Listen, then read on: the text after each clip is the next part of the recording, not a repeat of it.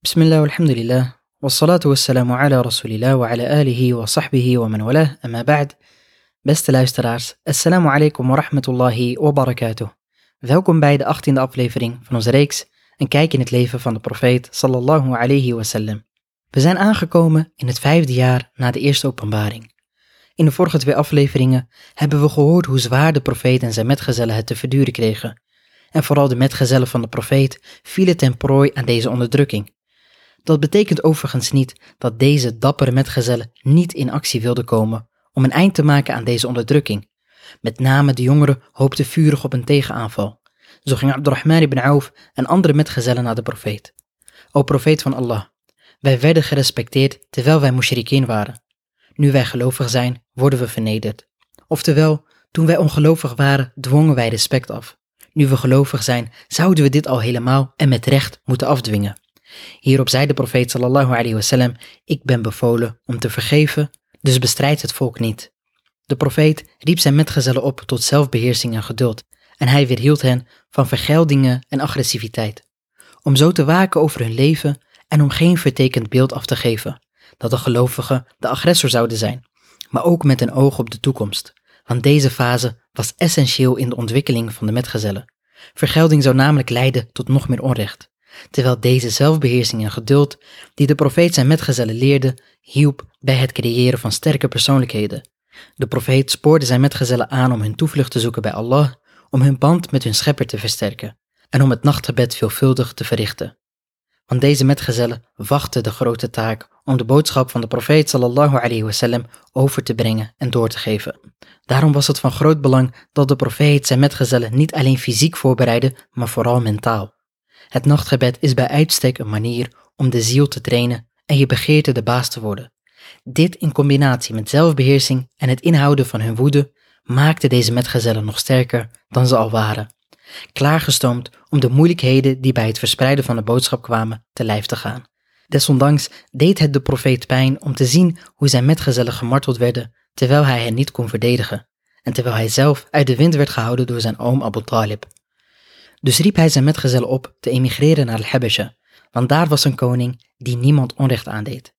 Habesha was een koninkrijk in het gebied dat we nu kennen als Ethiopië en Eritrea. De koning van Habesha werd een Najashi genoemd.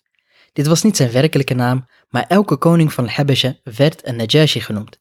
Net zoals de koningen van Egypte Faraon werden genoemd en de koning van Perzië Kisra. De profeet sallallahu alayhi wasallam stuurde zijn metgezellen naar Habesha omdat deze geregeerd werd door een rechtvaardige leider die in het oude christendom geloofde. Deze emigratie vond plaats in het vijfde jaar in de maand Rajab. Een groepje metgezellen vertrok onder leiding van Uthman ibn Affan naar Al-Habasha. Dit waren in totaal tien mannen en vijf vrouwen. En dit waren Abdurrahman ibn Auf, Zubair ibn Awam, Abu Salama en Umm Salama, Uthman ibn Affan en zijn vrouw Ruqayya, de dochter van de profeet sallallahu alayhi wasallam en anderen.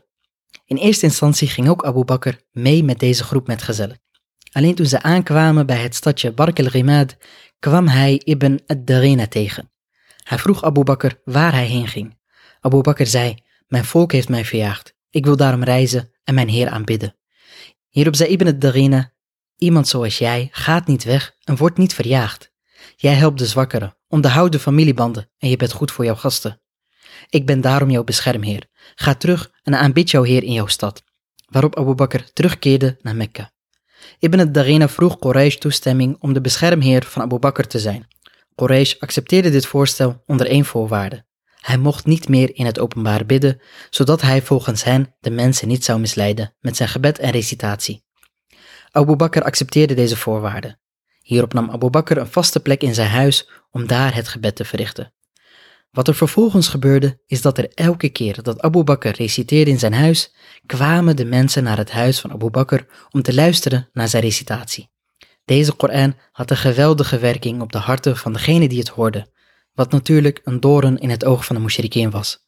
Zoals Allah tabarak wa ta'ala heeft gezegd in de Koran, وقال الذين كفروا لا تسمعوا لهذا القرآن والغوا فيه لعلكم تغلبون en degenen die ongelovig waren zeiden, luister niet naar deze Koran en verstoor het, hopelijk zullen jullie overwinnen.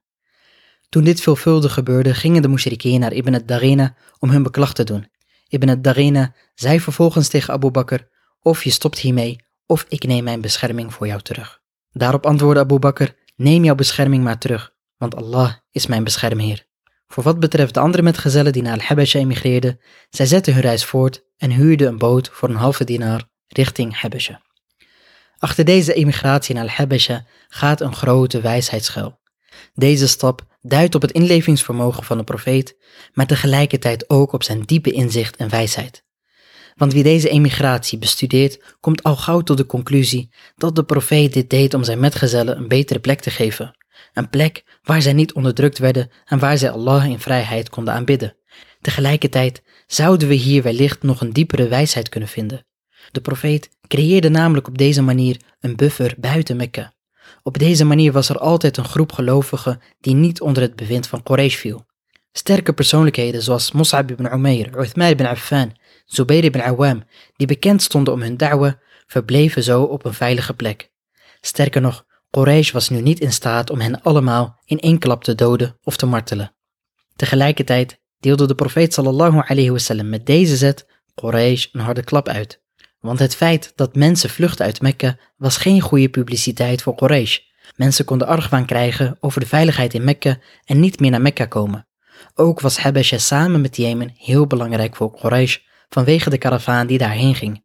En tenslotte deed het velen van hen pijn om te zien dat bekenden van hen Mekka verlieten. Dit zien we bijvoorbeeld terug in het verhaal van Abu Bakr radiallahu anh, maar ook in het verhaal van Umar ibn al-Khattab dat we in de volgende aflevering zullen bespreken. Mogen Allah tabarak wa ta'ala ons kennis en wijsheid schenken. Wa sallallahu wa sallam wa barak ala nabina Muhammad wa ala alihi wa sahbihi ajma'in. Bedankt voor het luisteren. Wassalamu alaikum wa rahmatullahi wa barakatuh.